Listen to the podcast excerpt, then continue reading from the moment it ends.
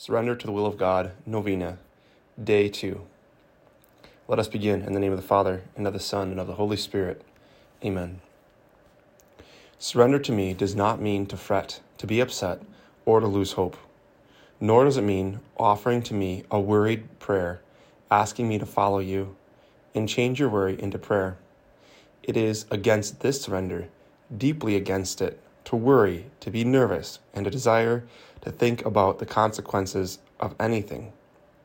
It is like the confusion that children feel when they ask their mother to see their needs and then try to take care of those needs for themselves so that their childlike efforts get in their mother's way. Surrender means to placidly close the eyes of the soul, to turn away from thoughts of tribulation, and to put yourself in my care, so that only I act, saying, You take care of it.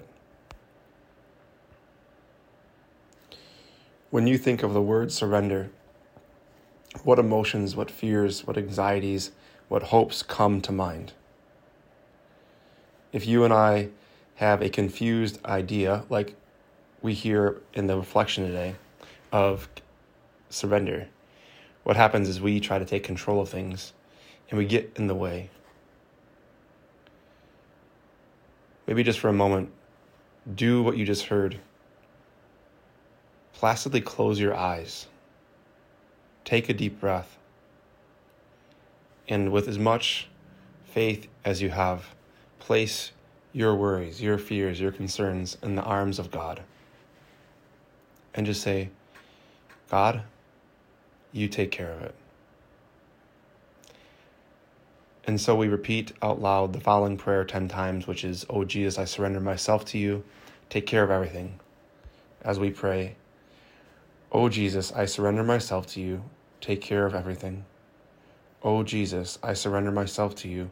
Take care of everything. Oh Jesus, I surrender myself to you. Take care of everything.